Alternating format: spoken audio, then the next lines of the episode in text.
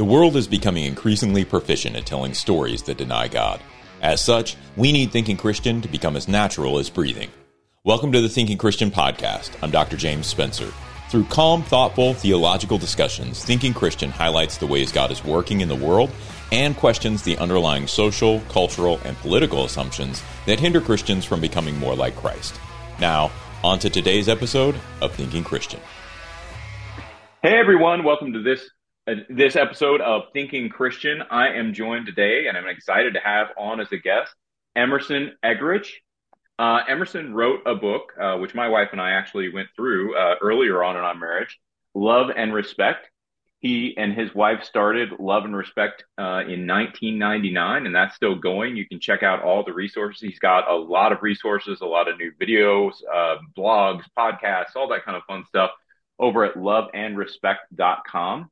And in addition to that, you know, he's been a, he was a pastor for about 20 years in East Lansing, Michigan. And so really full life of ministry. Um, and Emerson, as I was uh, looking at your, at, you know, I was reading back through Love and Respect and uh, just prepping for the interview. I remembered that you also went to Wheaton College. And so we have actually that in common. Uh, I did my master's at Wheaton College back in the day. So um, really lovely to have you on the on the program, and I'm excited to have a conversation with you. So thanks for being on. Oh no, that's great. It's great to know you're a Wheaties, and uh, so is Sarah, my wife. That's where I met Sarah back in those early days. I think uh, I think the horse and buggy was just on its way out. when were you there? Uh, would it have been in the 70s or?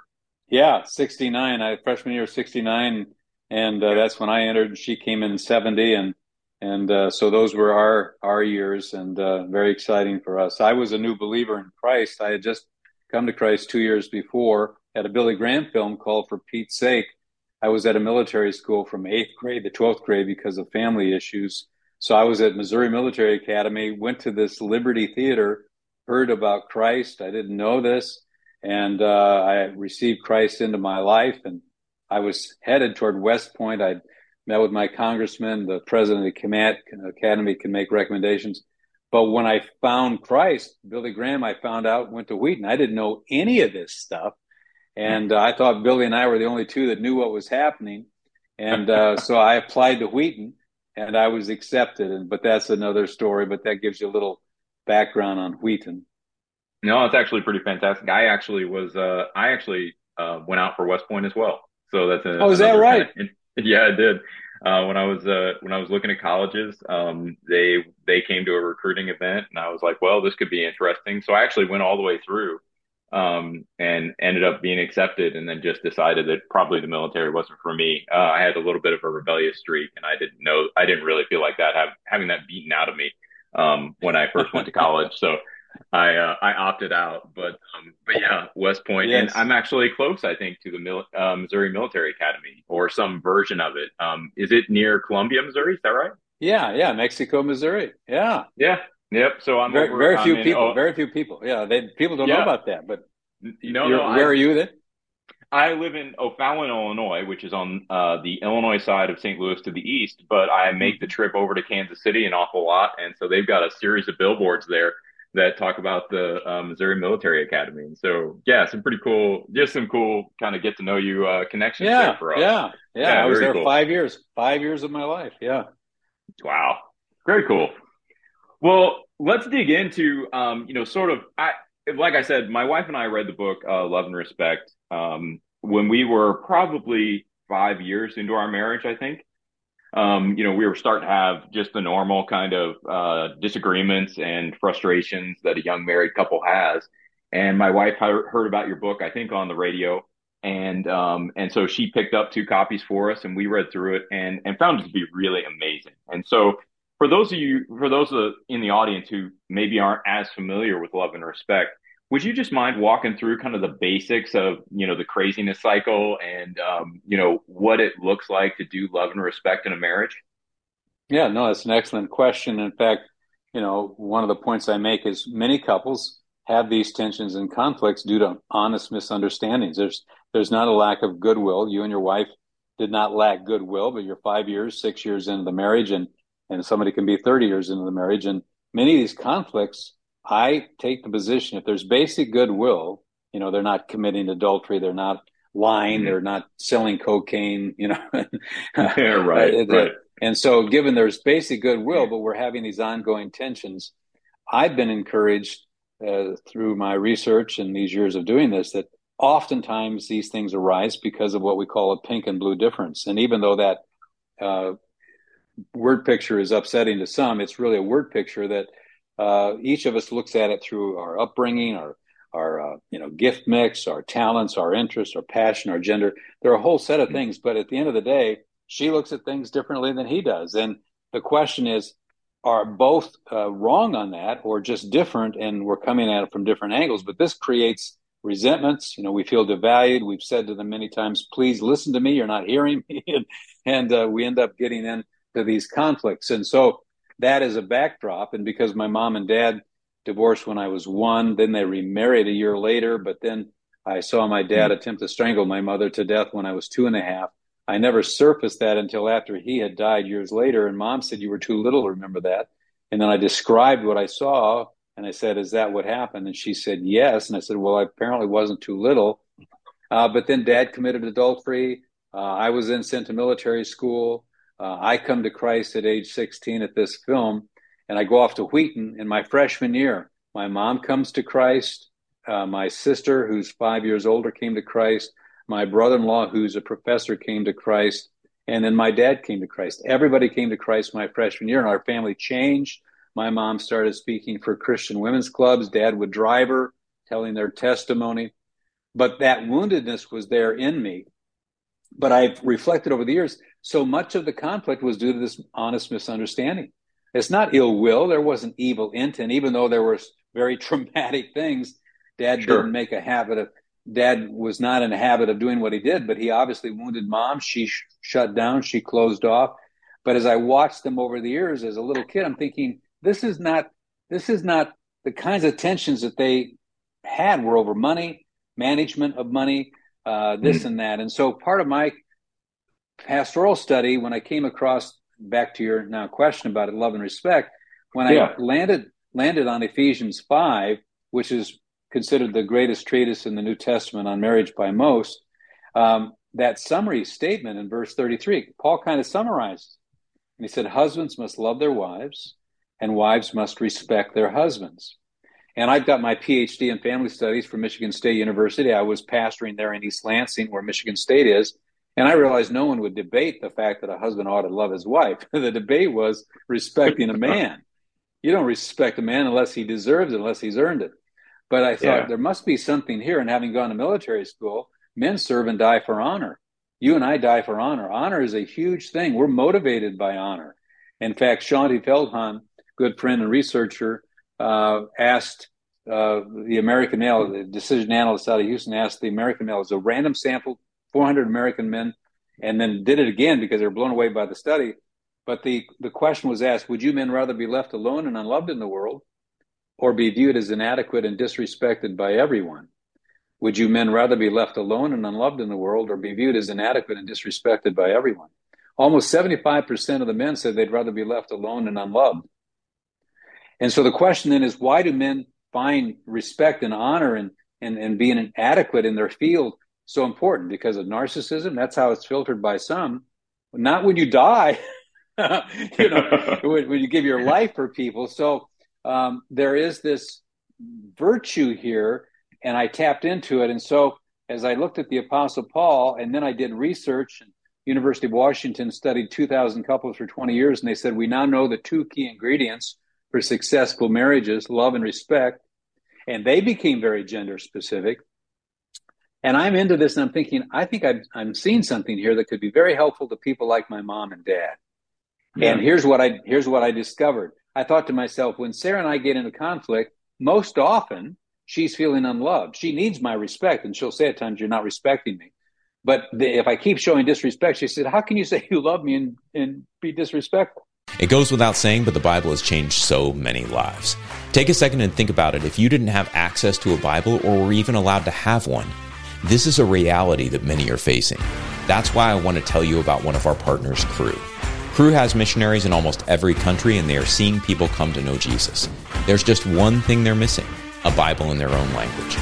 For only $24 a month, you can provide three people with Bibles each and every month. When you sign up to provide three Bibles with a monthly gift of $24, Cru will also provide meals to 12 hungry individuals through their humanitarian aid ministry. Plus, you'll receive a free copy of my book, Christian Resistance. Simply text THINKING to 71326 to help today. That's T H I N K I N G.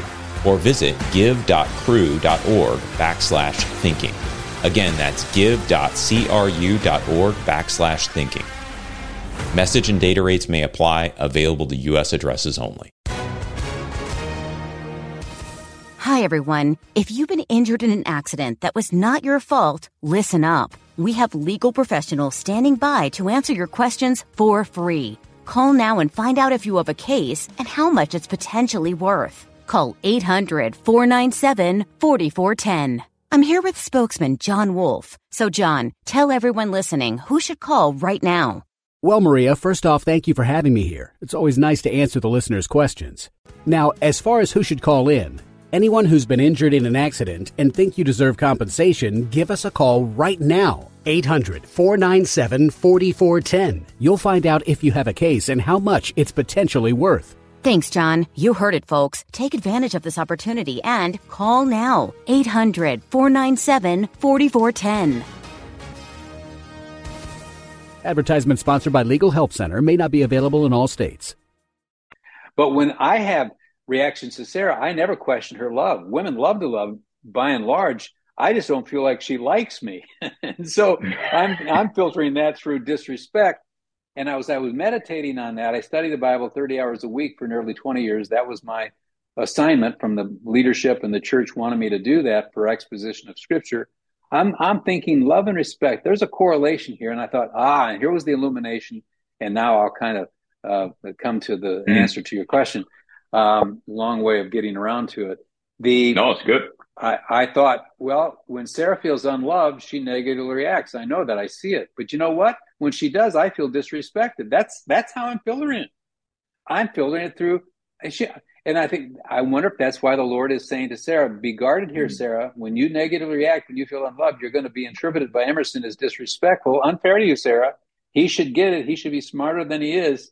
He's educated beyond his intelligence. I get that, but nonetheless, he he should he should not be interpreting you as disrespectful, but he is. And then I thought to myself, yeah. I don't question Sarah's love, even when she's upset with me. I just don't think she likes me or respects me. And I end up stonewalling 85% of those who withdraw in Stonewall is the husband. That's the University of Washington. After 2,000 uh, couples, 20 years, they said men, 85% of those who withdraw in Stonewall is a man because his heartbeats get to 99 beats per minute. He's got to calm down.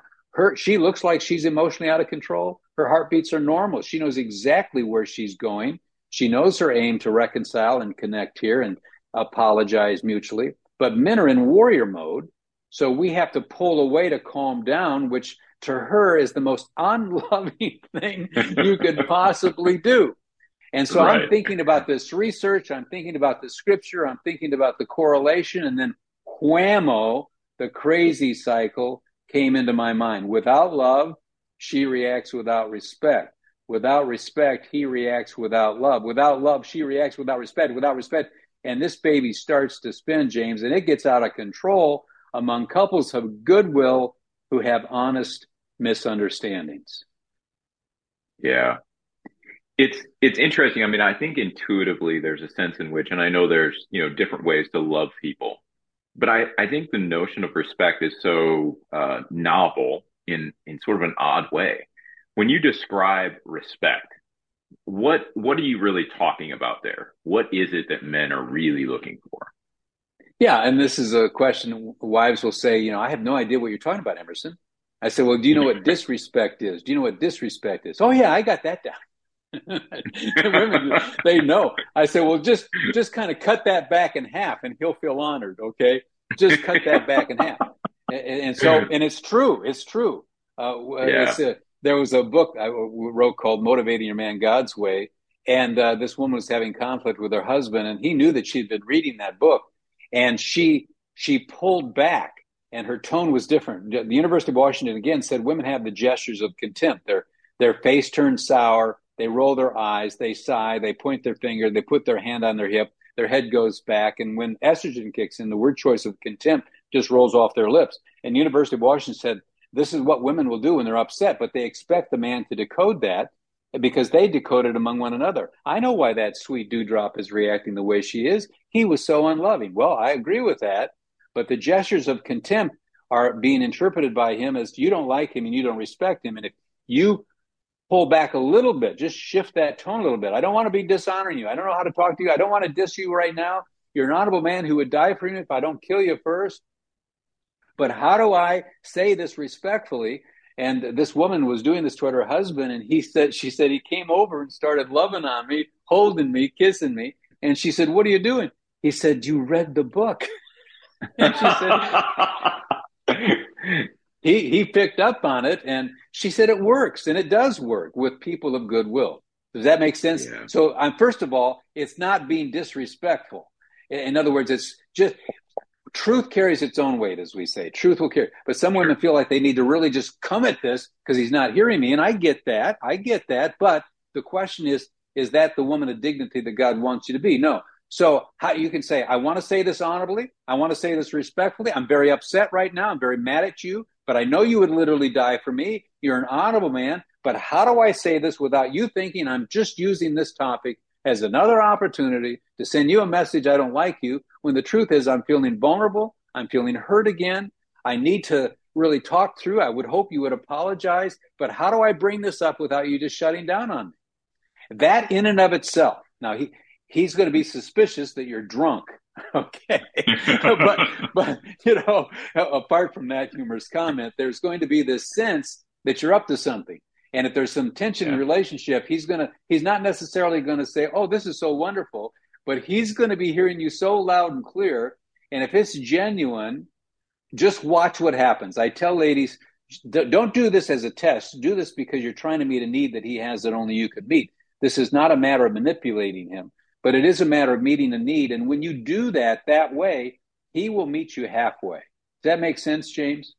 It does. And I, I think it resonates with my wife and I's experience with the concept and really trying to work it through. I think there was a, a period there where we both knew we were sort of in training. you know, uh, yes. I was trying to learn to love her better. And so it was coming off a little bit wooden, right? Mm. Like she knew I was trying. It wasn't yes. natural necessarily. And, and I felt the same with her. Um, but I, I think we both had to just respect the fact that we were trying that the effort was there and that we really wanted this to get better. And so we were willing to overlook sort of the, uh, you know, the suspicions like you're talking about. And I think that has a lot to do with the fact that we both, I, I think number one, we both went through it together. Um, which I'd kind of like to ask you about here in a second, but but I think you know number one, we both went through it together, and we both had the same intent we both wanted our marriage to be better. And so we we recognize this as we're working through this. It might be a little awkward, a little strange. It's not exactly how we naturally communicate. But once we get past that, this is going to be better and we believe it's going to be better. And so um, I think it's really encouraging actually to hear that you've had that experience with other couples and that you, you know, this is kind of part of what it is. Um, that there are those awkward moments at the beginning where you're thinking that the other person's up to something because they really kind of are. well, yeah, and that's an excellent point you make. That if two people, as you did, you read the book together, she's going to say everything that Emerson says about loving a wife is true. You know, right. it, but it's the respect side that's awkward to her. But as the guys read the book, and we wrote this book in a fair and balanced way because, uh, and and uh, we Focus on the Family who sponsored us as the marriage conference mm-hmm. for four years. Did research, and forty nine percent of those who initiate come into our come to our live marriage conference, where we average about eighteen hundred per two day conference, was the man. And I said all along, men are not indifferent to marriage; they just don't hear their mother tongue.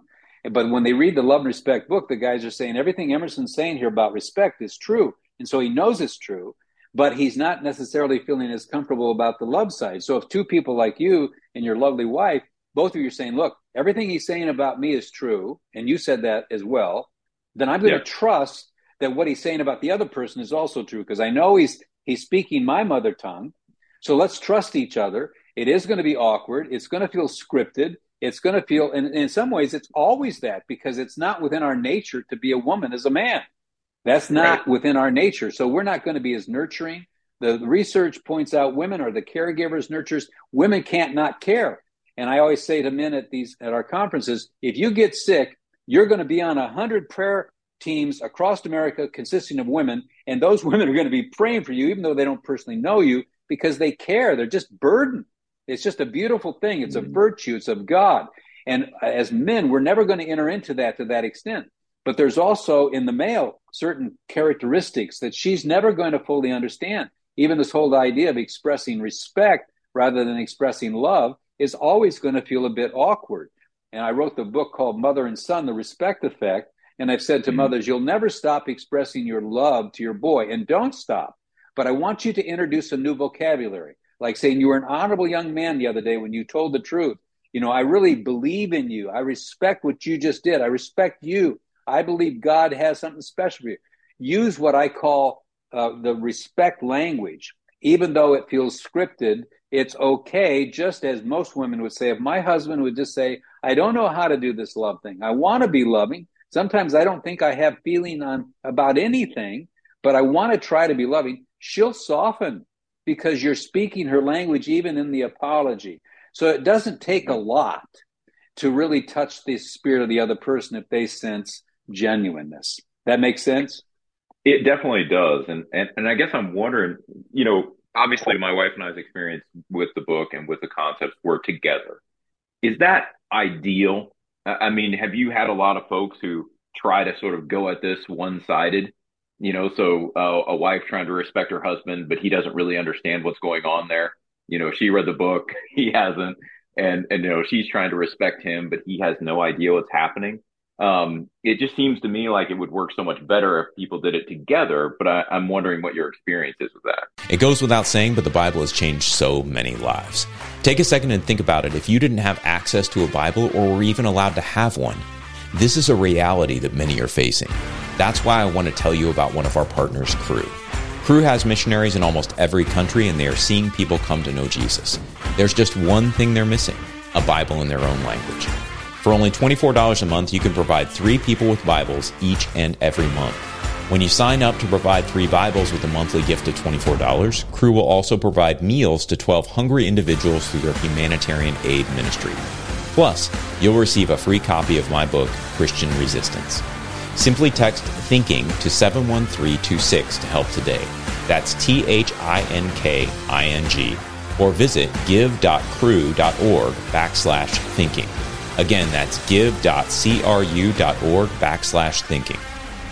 Message and data rates may apply, available to U.S. addresses only. It goes without saying, but the Bible has changed so many lives. Take a second and think about it. If you didn't have access to a Bible or were even allowed to have one, this is a reality that many are facing. That's why I want to tell you about one of our partners, Cru. Cru has missionaries in almost every country, and they are seeing people come to know Jesus. There's just one thing they're missing a Bible in their own language. For only $24 a month, you can provide three people with Bibles each and every month. When you sign up to provide three Bibles with a monthly gift of $24, Cru will also provide meals to 12 hungry individuals through their humanitarian aid ministry. Plus, you'll receive a free copy of my book, Christian Resistance. Simply text thinking to 71326 to help today. That's T H I N K I N G. Or visit give.cru.org backslash thinking. Again, that's give.cru.org backslash thinking. Message and data rates may apply, available to U.S. addresses only. Well, no, I mean, ideally, yes. I mean, Paul is ta- yeah. in Ephesians talking to both husbands and wives, and he's expecting both of them to move forward in obedience to the command. God commands the husband to love, the wife to respect, and he's assuming both are reading this.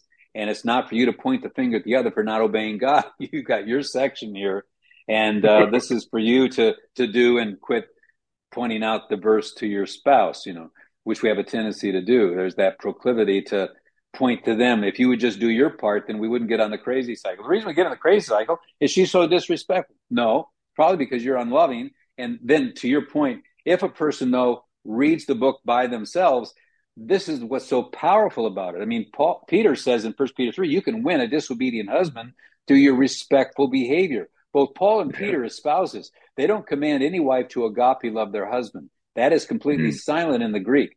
they only talk about this respect. And Peter goes a step farther and said, You can win him. And so I say to a wife, Well, my husband, and um, almost every wife wants their husband to join them in, in, in reading the book together, going to the conference together. It's just the way God's hardwired her. But we say to her, I'm going to tell you if you do this on your own, even though he's unwilling at this point, you do this in good faith, in humility, you're motivated rightly, you're not trying to mani- manipulate him. If he has any degree of goodwill, it's going to hit him like a, a it's just going to hit him like, you know, a, some kind of a, a hit of drugs. I mean, it's just, it's so overwhelming. He's going to say, what's going on? Where's my wife? And what'd you do with her? Now, that's going to be the initial reaction. Now you got to, there's a process involved in this but this is where then you can make the appeal. I'm trying to learn to honor you. You're an honorable man, and and and and and you would die for me, and that's overwhelming to me. And and but I've been reading this book on on how to do this. I, I, almost every man I know will then pick up that book. He will pick it up. That's been my experience. That's just that. That's just how powerful this is. And this is a book where he'll hear his mother tongue. And one of the things I say, men operate by justice and honor. Uh, years ago, Pat Riley had me come speak to the Miami Heat, and he and I spent five hours together in a room talking about justice and honor. And when men feel unjustly treated and dishonored, they'll there'll be mutiny. They'll they'll they'll jump ship. They will go or they'll throw the every, the captain overboard. But yeah, and but also men can misperceive injustice and misperceive dishonor. There can be a, a misreading that due to their own ego. But given that a man is humble and good willed, and I say to a, a, a wife, if you act on this information and then appeal to your husband to read this with you, and he sees what you're doing, he has something come over him, which is called justice and honor. He will say to them, It's only fair and honorable for me to engage around this. He really will come around. Not absolutely yeah. all men, but any man with goodwill who wants to work on the relationship and he's tasted of this, it's what we call power. I tell people at the conference, there's power in this when we do it genuinely, we do it in humility. God would not mock us. I mean, Hosea was told, go love a woman who's an adulteress. He won her, yeah. Gomer back through love. Peter says you can win this husband. I don't believe the Lord is mocking. Now, I never make a 100% guarantee because Jesus had his Judas. But Jesus Absolutely. had his Judas who was betraying, who was unfaithful. When we talk about an individual like yourself, James, here, that you're a good man seeking God's will, you've got goodwill, your wife if she just picked up that book on her own and applied this, it would get your attention immediately. It's powerful. I think uh, let me take a quick break here in the show. And when we come back, I want to talk a little bit about um, how each of the spouses might do work on themselves. Um, you know, as they're recognizing that, like the wife is recognizing that she desires love and the husband's recognizing that he desires respect. How is it that they work on themselves so that they can better handle lack of love and lack and lack of respect maybe in a relationship. I'd like to get your take on that. So we'll take a quick break and then when we come back, we'll talk through that a little bit. All right, everybody, welcome back. Uh, we're here uh, talking about love and respect. And uh, I left off just asking the question. So I know when, again, when my wife and I went through this, and I, hope it's okay. I'm getting sort of your take on on how my wife and I experienced this, but I, I was hoping it'd be kind of an interesting way to walk through the book. Um, I remember specifically thinking to myself, okay, if we're going to do the love and respect thing, we're if we're really going to work on me loving her and her respecting me, part of what I'm going to need to do is try to figure out how to manage my feelings when I feel disrespected. I know she's trying to respect me. And so I need to, on some level, figure out how to um, yeah, just control myself, not to react, um, but to be a little bit more um, maybe bounded in my own emotions, right? So that I wasn't always just sort of responding with a lack of love, but that I was recognizing her intent and her desire to respect me, even if I felt disrespected. Does that make sense? Oh, absolutely. And I mean, that's a sign of your maturation and and uh, your godliness that to to really want to make that a focus. Some people don't. They'll hear the crazy cycle without love, she reacts without respect, without respect, he reacts without love, and they'll assign blame. We wouldn't get on the crazy cycle if you were more respectful. Well, we wouldn't get on the crazy cycle if you were more loving. And once we start pointing fingers, once you start pointing fingers, then then as I always say, you're you're probably more the reason for the problems in the marriage because your whole mindset is blame placing and self justification. And the first yeah. sin after the first sin with Adam and Eve was was uh, blame placing. Adam says, "The woman you gave me." He only knew two beings, uh, Eve and the Lord, and he blamed both of them in one sentence for his sin. And then she mm-hmm. blames the serpent. And so mm-hmm. the first sin after the first sin is blame placing, and we're geniuses at this. I'm a genius at being able to blame Sarah. Uh, uh, she's she is responsible for my my lack of love, and but once you go down that road and you recognize it, that's not going to go anywhere. It's just going to put them on the defensive, and we're just going to spin on the crazy cycle more and more. At the same time, how do I deal with those emotions? To your question now, when you know yeah. she she in fact was disrespectful. She said something you know, you're just like your father, you know. I mean, and it came out and she knew it was wrong, but she said it anyway. Or, you know, well, you're just like your mother. so and we and we and, right. and we get and we get nasty, you know. I mean, Sarah once chased me around the house with my love and respect book, pointing a finger, saying, "What would you say to a husband treating his wife the way you're treating me right now?" And I said, "That's not fair. I just wrote the book. I don't do this stuff." No, so you know, we all have we have these moments where you know we just want to blame and we want to point fingers and you're saying hey you know what i knew that wasn't healthy and and i always say we're not going to do this perfectly and so there's got to be kind of given some grace but not too much grace some of us can take advantage of that and justify our mm. own negativity but now to your question there comes a moment when sarah and i and this is one of our axioms and the axiom is this my response is my responsibility my response is my responsibility we've locked into that and then the, the, the, the, it continues My response is my responsibility. Sarah does not cause me to be unloving, she reveals me as unloving. Hey everyone, thanks for listening to this first part of my interview with Emerson Eggerichs. Uh, tomorrow we're going to air the second part of the interview, and so I hope you'll come back and check it out.